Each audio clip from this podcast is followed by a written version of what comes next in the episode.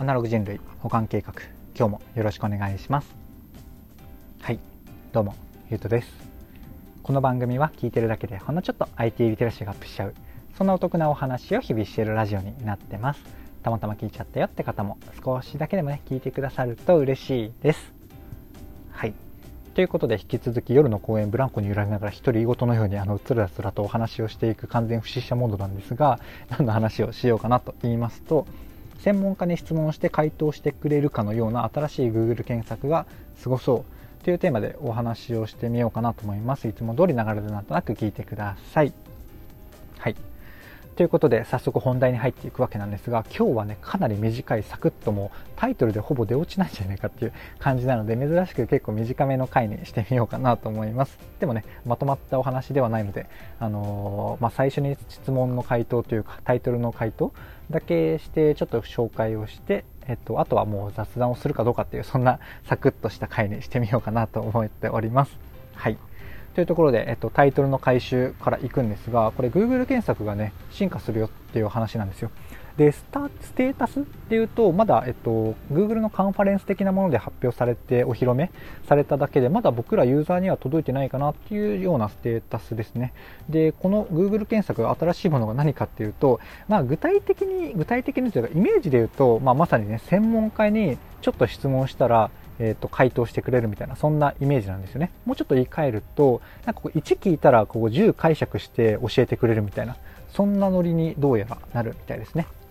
で具体的な数字で言うと、まあ、この数字が意味することが何かっていうのはちょっと僕もわからないんですけど、まあ、性能っていう言葉を使っておられてそれがどうやら現行の1000倍らしいんですよね、まあ、検索の精度の1000倍っていうのは、うん、どういう、うん、どういう感じなのかちょっとイメージわからないですですけれども、まあでも、1、10、100、1000なので、まあ3桁分性能が違うっていう話ですね。なので、あの、ハードディスクの容量とかメモリとかで考えるともう意味わかんないぐらい、こう、ブレイクスルー的にね、進化するっていうような、うんと、イメージ、インパクトがある話なんじゃないかなって個人的には思います。で具体的にどんな感じになるかっていうと、まあ、繰り返しになるかな、まあ、別の言い方で言うとあの曖昧なぼやきみたいな感じでも検索ができるようになりますし、えっと、どうやら、えっと、なんだろうな、まあ、このキーワードで検索した人は、まあ、これ見てその後これも調べてこれも調べるだろうっていうようなものまでセットでこう提案してくれる。そんなような、うん、と検索になっていくらしいんですよ。めちゃめちゃすごいですよね。なので、えっと、これはまあ個人的なお話で、まあうんとなんですけれども個人的にはねこの検索のスキルって結構自信を持っていてかなり、うんとなんだろうなタイピングの速さみたいな感じで結構意外とスキル上げると変わってくる能力だと今までは思っていたんですが、まあ、これがね、まあ、あえて言ってしまうと、まあ、僕のこのスキルマジでいらなくなるなっていうそんな時代がやってきますね。なので朗報ですよ。検索ちょっと苦手だよみたいななかなかたどり着かないしあいつ検索するとなんかすぐ情報出てくるしなんであいつすぐあの欲しい情報手に入れんだよみたいな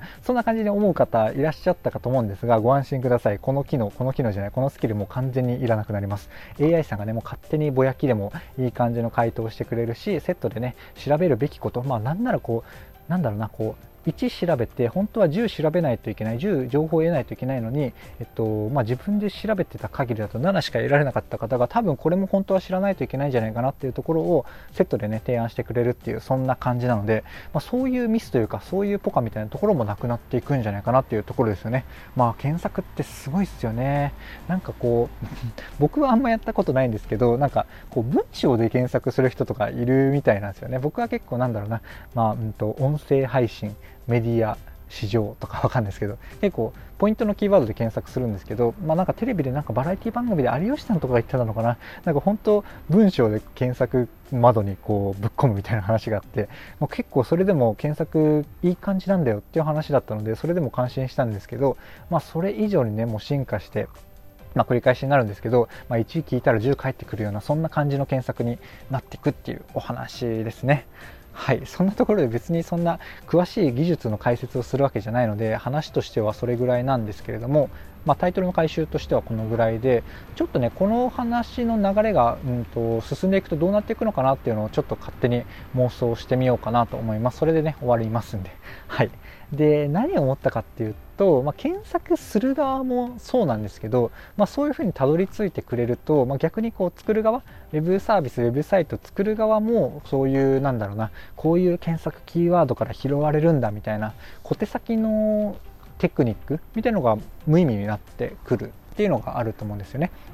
なので、まあ、制作コスト的にもそういうところでこうちょこまちょこまとかやってもどうしようもなくっても完全にねユーザーがどんぐらい滞在してくれたのかとかどんぐらい使ってくれたのかっていうデータで多分あのランクとかね検索の上位に来るかっていうのが決まってくるっていうお話なのでなんかよりねこういいコンテンツが、うん、増えてくるような流れにまあなるだろうなっていうのもありますしなってったら個人的にも嬉しいなっていうのがね結構あったりするんですよね。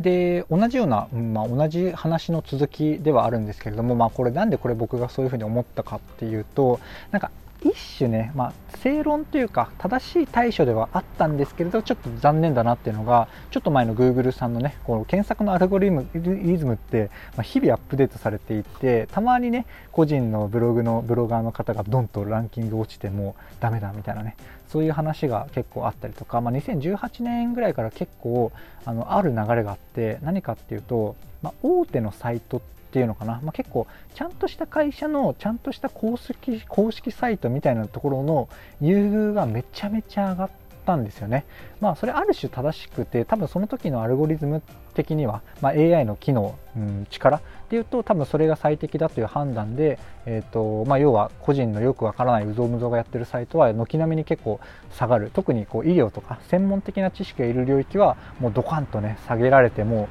あの爆死みたいなそんな状況になってたらしいんですよね。でそれが多分2018年19年ぐらいにめちゃめちゃ起きて結構ブロガーの人がどんどんどんどんブログ諦めて YouTube に行ったりなんか他のメディア、まあ、音声にも来てるのかな、まあ、いろんなところにこう分散していったわけなんですが、まあ、消えた人もいるしいるしねで結構悲惨な状況だったんですけれどもこのねこのすごい検索っていうのがどんどん出てきたら、まあ、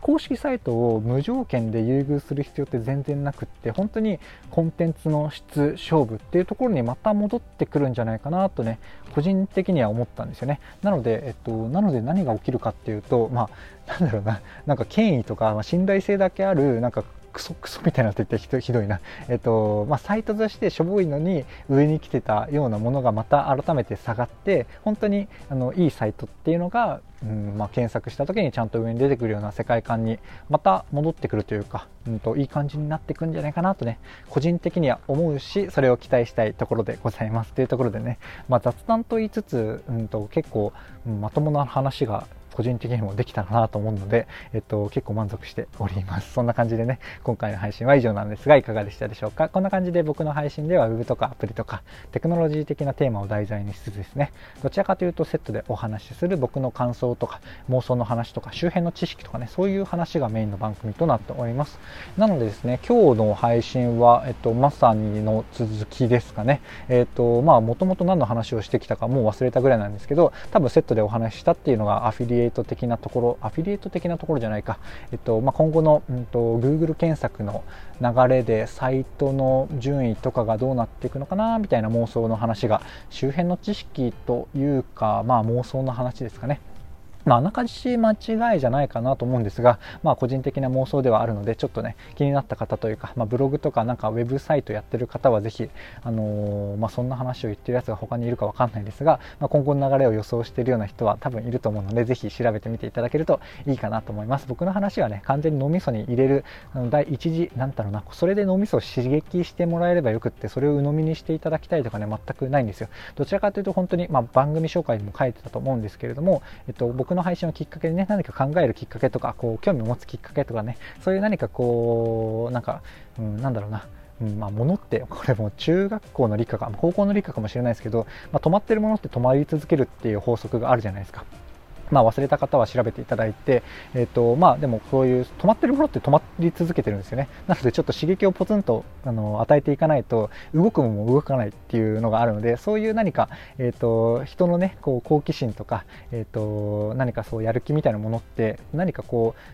ある種、まあ、テレビの本でも何でもいいと思うんですけど、まあ、そういう一つにね僕の話がなってくれたら嬉しいかなと思うんですよね。